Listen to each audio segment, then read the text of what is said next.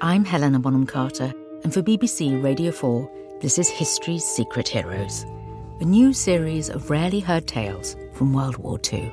They had no idea that she was Britain's top female codebreaker.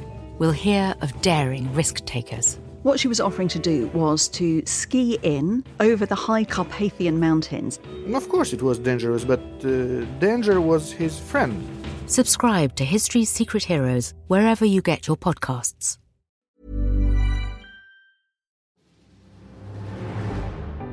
Hello, and welcome to the news meeting. Each week, we bring you into the newsroom to hear the arguments that happen in meetings, just like this one, every day.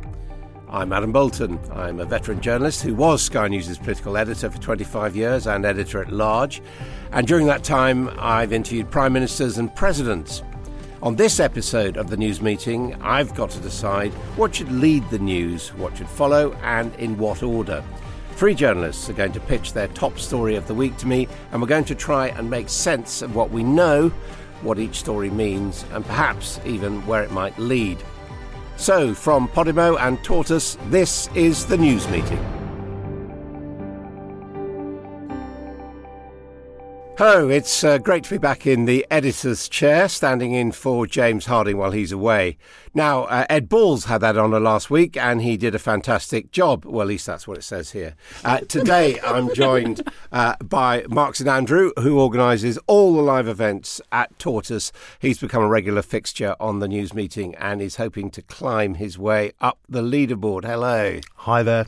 So, where have you got to so far? So, I've had one win and many losses. So I need another one to prove that it wasn't a fluke. also with us, Patricia Clarke. She's a reporter at Tortoise's podcast team and has led Tortoise's data journalism projects. Now, this is her first time on the news meeting. Hello. Nervous? I am. Don't be. It'll Should be fun. and uh, finally, Cat Neilan is Tortoise's political editor. Uh, she's, of course, been busy this week uh, with her new investigation into Boris Johnson's money and everything that's going on uh, in Westminster. Hello to you. Hi, Adam. Good budget, bad budget? Indifferent budget, I think. Now, unlike a normal news meeting, Mark, Patricia, and Cat are only allowed to pitch one story each. But before we hear what they are, here's a quick reminder of some of the top stories from the week. I report today on a British economy which is proving the doubters wrong. A country set on a path of managed decline, falling behind our competitors the sick man of Europe once again. If they do, BBC get rid of Gary Lineker, I'm out. I'm gone. I'm not staying there. This is the first strike action by junior doctors in England since 2016, with tens of thousands walking out. After a frantic weekend of negotiations at the Bank of England, the bank was sold to HSBC for all of one pound. More than a thousand complaints were made against police officers and staff about their treatment of women. It's just a tiny fraction fewer than 1% of those who faced complaints were sacked. Dream big, and dreams do come true. And ladies, don't let anybody tell you you are ever past your prime. So, those are some of the stories from the past week. But what do my guests think mattered most? Let's uh, cut uh, long stories short. Mark, in a single headline, tell us what you picked. The Governator Names and Shames. The Governator names and shames. That's uh, Michael Gove, presumably. I had to get up very early to work that one out. what about you, Patricia? Got Bank's Gone Bust. Bank's Gone Bust. Mine is Busy Busy She and the New World Order. Right. Okay. She being? Xi Jinping. Right. So we've got a China element. Okay. Let's get into more details. So, Michael Gove and the house builders, Mark. How, how does that work? So this week, Michael Gove, uh, I think it was, is Tuesday, stood up in, in, in Parliament and told MPs about the post Grenfell fire safety contract uh, the companies affected by this are housing building companies in England that build the high rise buildings uh, to sign up to uh, responsibility to kind of make good unsafe cladding and repairs and, and make all sorts of commitments to building safer buildings. Um, and as of yet, 39 developers have signed the contract, but in a kind of an unusual sort of muscular move, I think, they named and shamed the 11 uh, uh, companies which which haven't. There's lots of names you'd recognise: Persimmon, Taylor Wimpey, Barratt, Barclay, British Land, lots of others. Of the eleven that still haven't, um, there is one that stands out, which is chiefly Rydon, which was the construction company involved in the refitting of the cladding at Grenfell Tower, and there's there's quite a lot in the discussion around why they haven't signed it yet. They say they don't have to, they're not eligible, and uh, but but they're still on the list. And you'd think that they would want to sign something like this to kind of, you know, show willing. Um, now, why I think this is an important story is apart from the fact that there are still half a million people in the UK in unsafe housing. Um, I think small matter. Small matter, yeah. Uh, and I think that this is one of those stories where there's a responsibility to keep it in the public consciousness. I think that there's a responsibility to report on the companies that are swerving this contract. Um, the other part of this story is I think it's a it's a big political flex. I think it's a deft piece of political theatre from Gove, who had sort of dropped out of the headlines for a while. You know, he he housing is not as high a profile brief normally uh, as education, justice, or DEFRA, but it sort of looks like that after a period of relative sort of quiet um, he's bringing that sort of trademark conviction and action that he has. I mean, like him or loathe him, he does seem to be a minister that's able to get things done, and it seems that finally that kind of that Gove touch is is coming to bear. Well, let's be clear. I mean. Yeah. How much of this is rhetoric, and, and you know what are the consequences? Assuming these companies don't sign up, what happens? So, I mean, it's it's they're not messing around. The there's legislation being brought forward that if you haven't signed this, if you miss the deadline, you are not able to build in at the UK all. at all. You will be prevented from bidding on public contracts, and there's legislation being brought forward in the spring that will freeze these companies out of the building public market. But yeah. pri- privately, they could carry on building. Or uh, so public contracts, I think initially, and it looks like the legislation they're bringing forward will be for building full stop. So if you're a builder that's not able to build, then you're kind of stuffed, really, because that's that screws and, your and business basically, model. this is a you know it's almost a ransom demand. Would it? I mean, would that be right? That you know, unless you pay this Yep. money, which is a lot, Yep. You can't build. Absolutely, but I think the proof is out there that there was a lot of unsafe material used. Um, the, the I, I, don't think that anyone is questioning now kind of what the, the, the nature of the cladding crisis and the scale of it and what needs to be done to to fix it. I mean, Cat, where do you see the politics of this? Yeah, I mean, obviously, the, there is this sort of overarching vexed issue of planning reform, which um, the Tories kind of constantly kick down the road. And, and because, on the one hand, you do have this need to solve the housing crisis, but on the other, you have a lot of NIMBYs, sort of, you know, principally led by Theresa Villiers and others. Um, and Michael Gove, I think, as as Mark sort of says there, is is seen as the fixer. He's you know he's the person that when there's a when there is a thorny issue, you bring him in and get it get him to solve it. Um, there was um, interestingly an attempt to move him into the new. Um, I think it was the science and technology department, but he didn't want it because it wasn't a uh, a great office of state, and that's that's you know so he's staying put in the levelling up department until he gets It's Very something difficult to tell big. what's going on in Michael mind.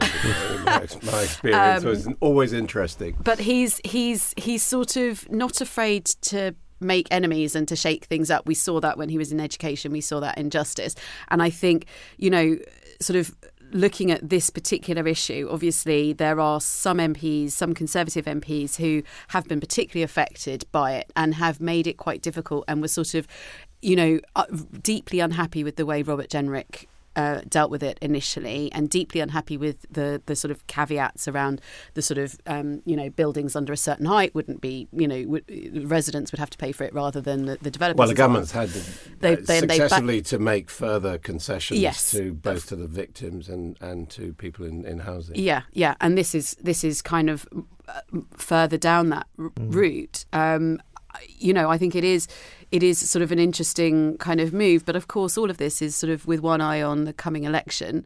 Um, and kind of, you know, do they want to be seen as the party that's in the pockets of the developers, or do they want to be seen in the par- party that's helping people that are trapped in buildings and flats that they can't sell and, and that, that are unsafe? I mean, Patricia, from one point of view, it's kind of um, someone's got to pay and we're not going to pay. That's what the government's Mm. really saying, isn't it?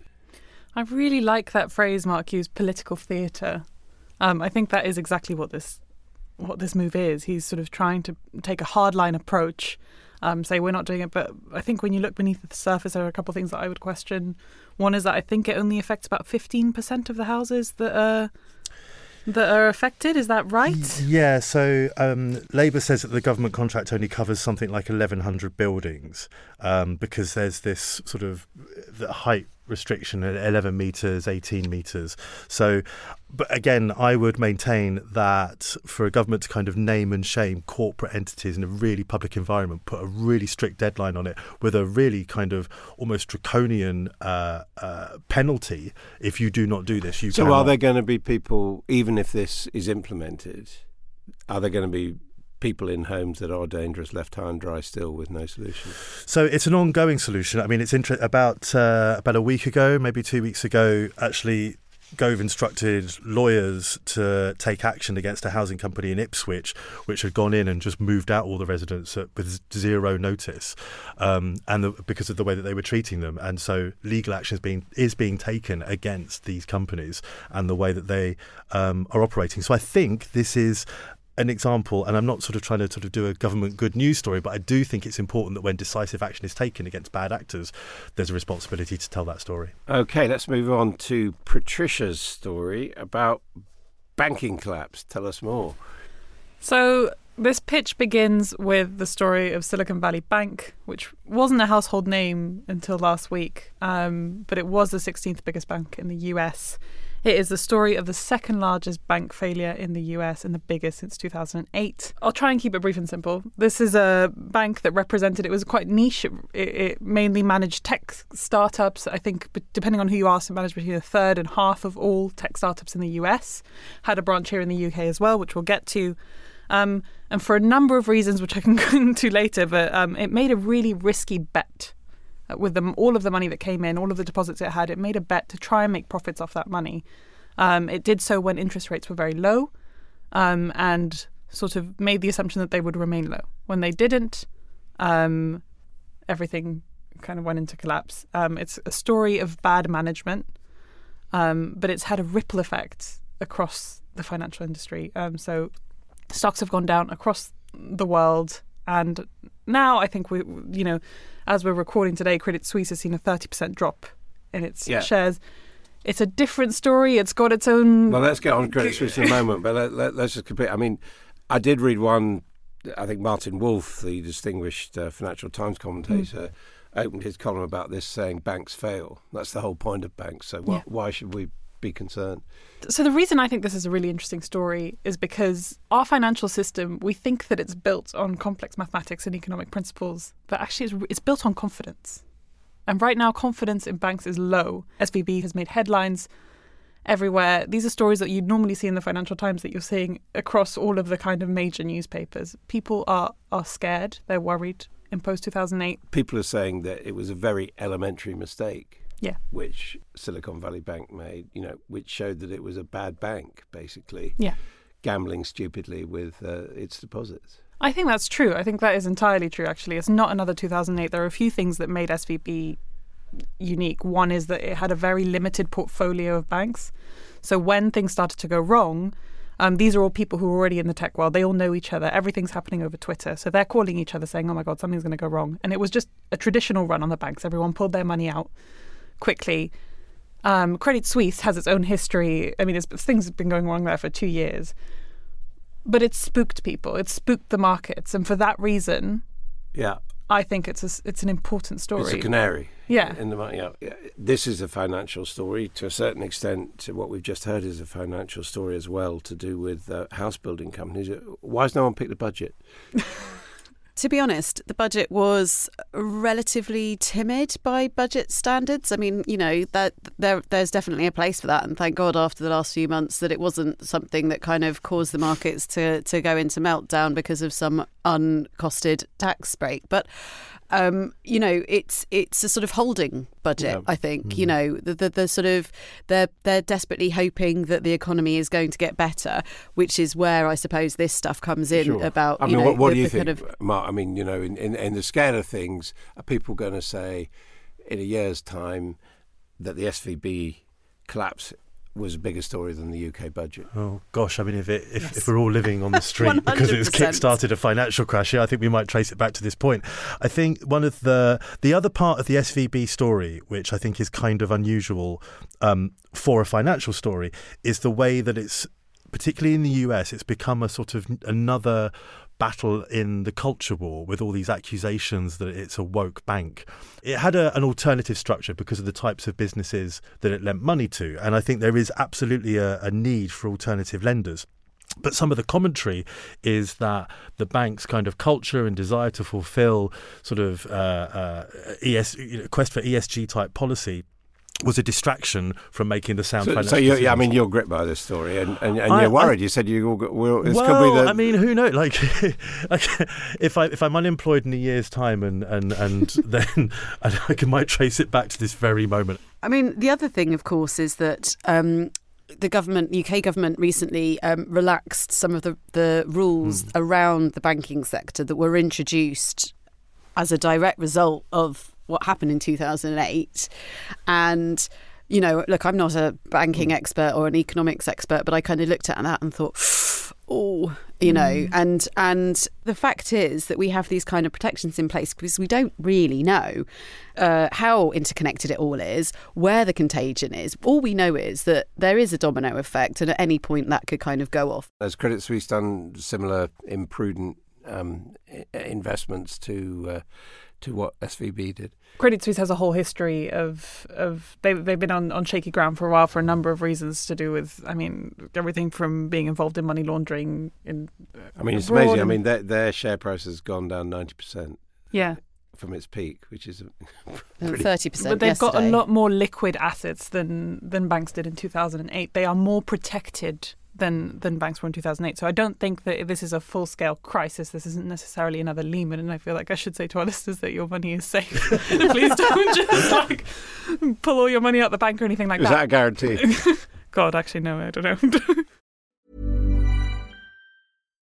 I'm Helena Bonham Carter, and for BBC Radio 4, this is History's Secret Heroes, a new series of rarely heard tales from World War II. They had no idea that she was Britain's top female codebreaker. We'll hear of daring risk takers. What she was offering to do was to ski in over the high Carpathian Mountains. Of course, it was dangerous, but uh, danger was his friend.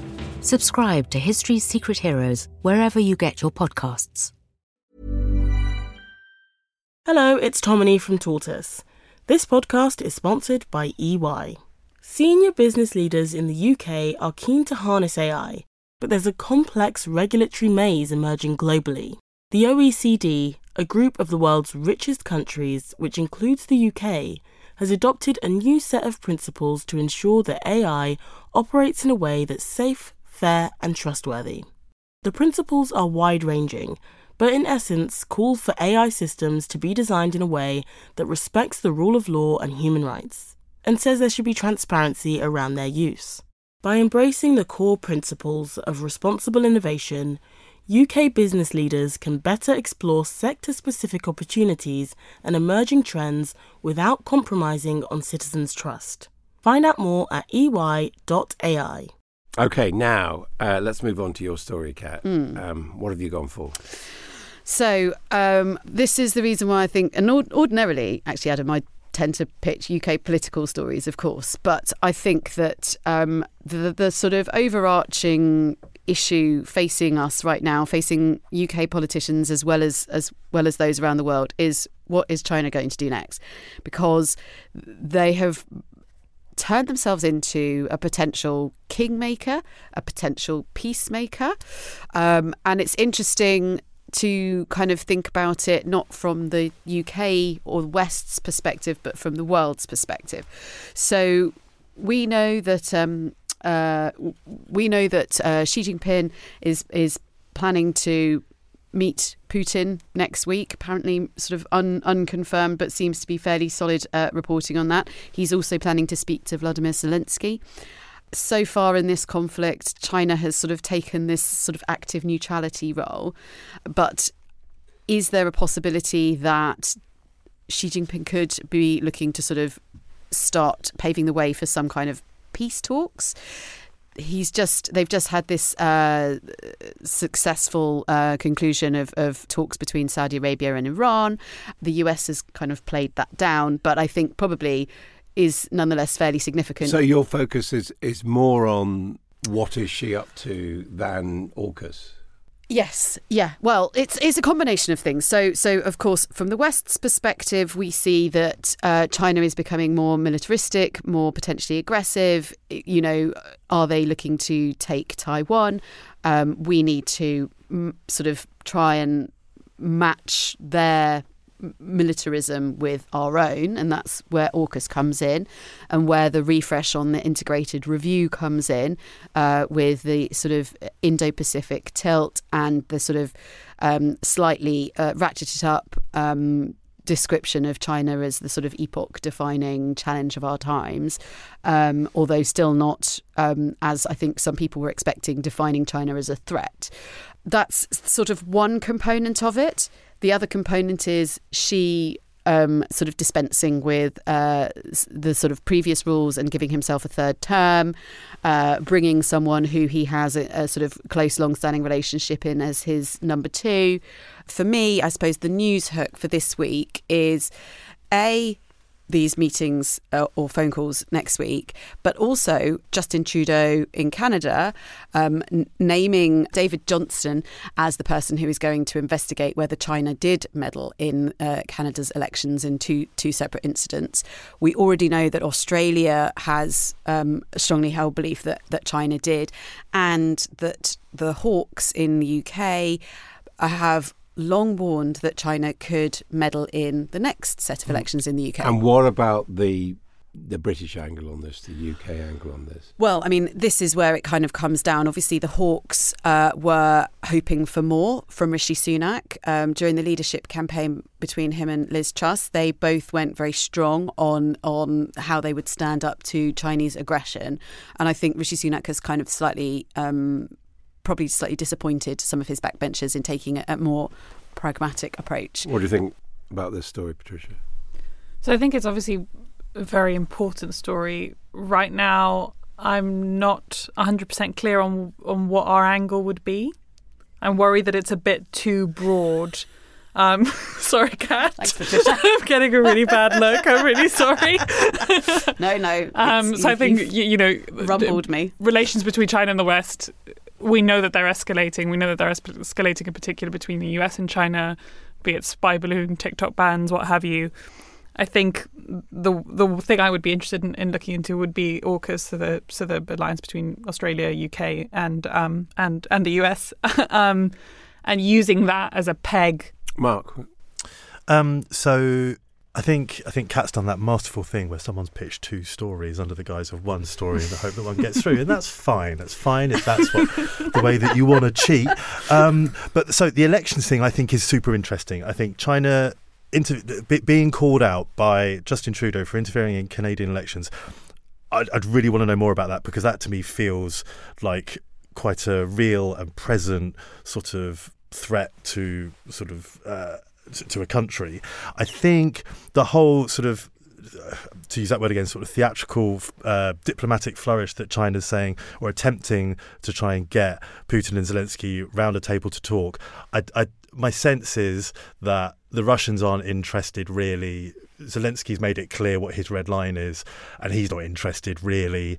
And I don't really think it's. I, I think it's all just sort of posturing, basically, on, on part of the Chinese side. I don't think anyone realistically expects anything to come of those calls. Okay, well, those are our three stories. Now, I want to know which one our panelists today would pick, but of course, they can't pick their own story. So, Cat, the last shall be first, as it were.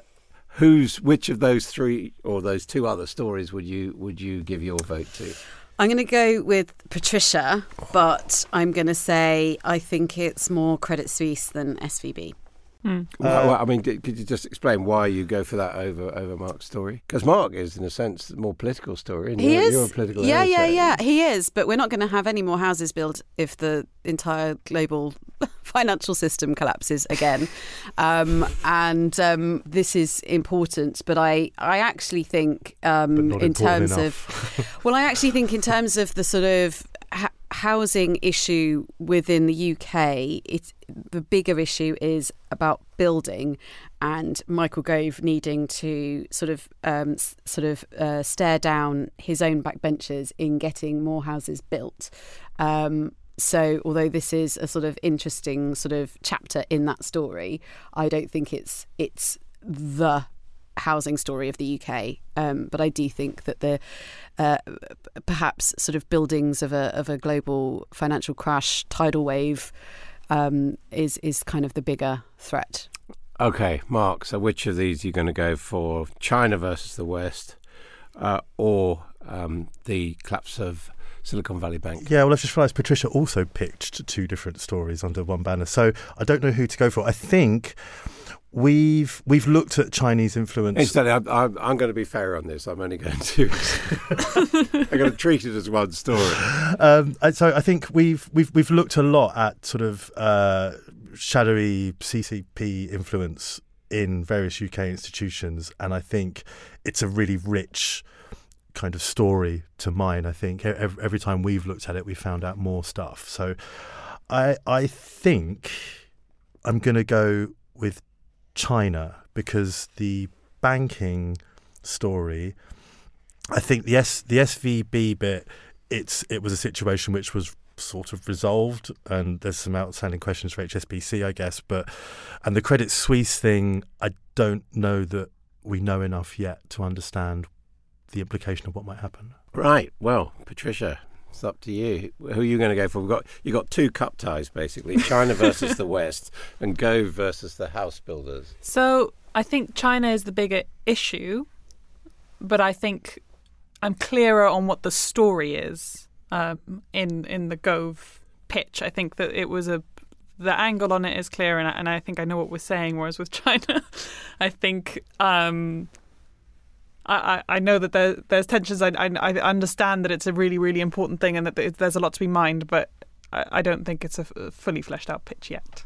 So you're going to go for? So I'm going to go for Gove. You're going to go for house builders. Go for Michael Gove, right? So as I predicted, it's a one-all draw here. Everyone playing it very tactically, uh, not putting anyone ahead. Now, um, I've I've listened very carefully, and the, the fact is, all these I think are very good news stories, and actually all of them I think lend themselves to slow journalism. You know that, that they that, that they need to be explained to people in depth and clearly, in many ways, if you're looking internationally, uh, China and the West, I think, is you know a, a, massive story, and there are so many different angles to it. But you know, as I was listening to you, Cat, I kind of thought this is a kind of 10 part feature series rather than an immediate yeah. news story. Would you think that was fair? Yes, and and uh, there are lots of different components, and I think I have tried to think about it in terms of it not just being from the Western perspective, because that's the kind of route that we always end up going down, and kind of thinking about you know China China's how China is perceived by countries outside of the West, you know, by by sort of African countries, for example. Um, but I appreciate that uh, uh, that kind of then turned it into a slightly woolly pitch. Yeah, I think I think it just just lacked focus. So that that's a very worthy story, which we'll be doing much on, but we're going to put that one in in third place. Uh, now, so we're now down to uh, whether we go with the banks or uh, the house builders.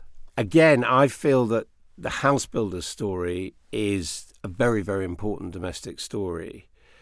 But my feeling slightly is that we don't know how far this is going to go because in a sense the problem with the story is if if they say right we're going to pay up the story goes away doesn't it? And and well the story might make them pay up.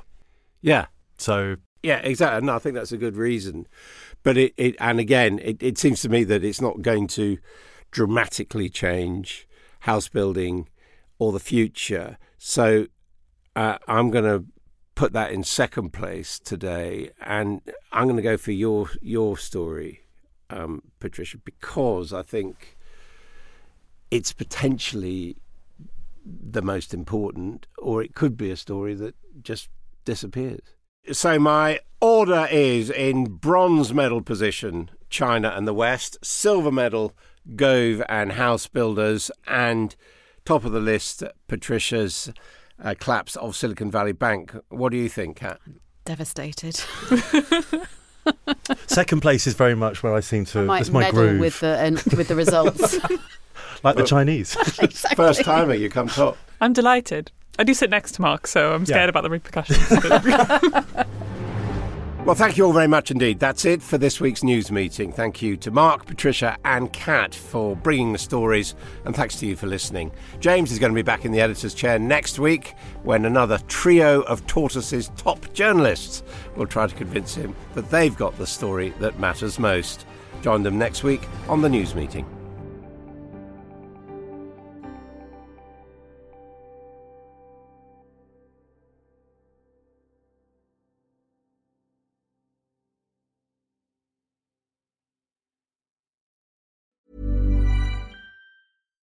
When you make decisions for your company, you look for the no brainers. And if you have a lot of mailing to do, stamps.com is the ultimate no brainer. It streamlines your processes to make your business more efficient, which makes you less busy. Mail checks, invoices, legal documents, and everything you need to keep your business running with stamps.com. Seamlessly connect with every major marketplace and shopping cart.